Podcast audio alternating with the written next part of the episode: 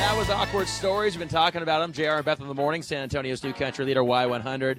Uh, Beth, I told you about my neighbor. Who's dumping poop over into the other neighbor's yard? That's yeah, just his so dog, his, random. his dog's poop. Okay, Let's well, clarify that, so okay? weird.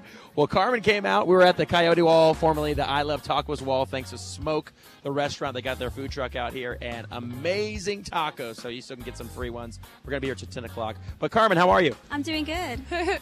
I'm so glad you came out. Thanks for having us. Thanks for the free tacos. Yeah, absolutely. Okay, so you have that was awkward story about your neighbor. What did you catch your neighbor doing? Well, I'm a little bit similar to what your story was about, but I have a house. My house has a bunch of hills, so I can see the backyard completely clean. And this guy was squatting by the tree. I didn't know what he was doing. I figured he was just planting stuff, but I see his pants come down, Oh, and no. he ended up doing number two, from what I'm guessing. And I didn't know what he was doing until later. His wife told me that he got locked out of the house and he had to do his job in What? the backyard. So I put two and two together and I figured, oh my God, I just saw him do number two in the back of this. Let's be honest, Carmen. How long did you watch? It wasn't that long. I had it Yeah, right. pretty long because I had to figure out what he was doing. And then I realized after his wife told me, so I guess I was watching for about a good 30 seconds. Oh, He was fertilizing. What are you gonna do? Gross. Carmen, thanks so much for that story, and uh, I don't think I'm hungry anymore.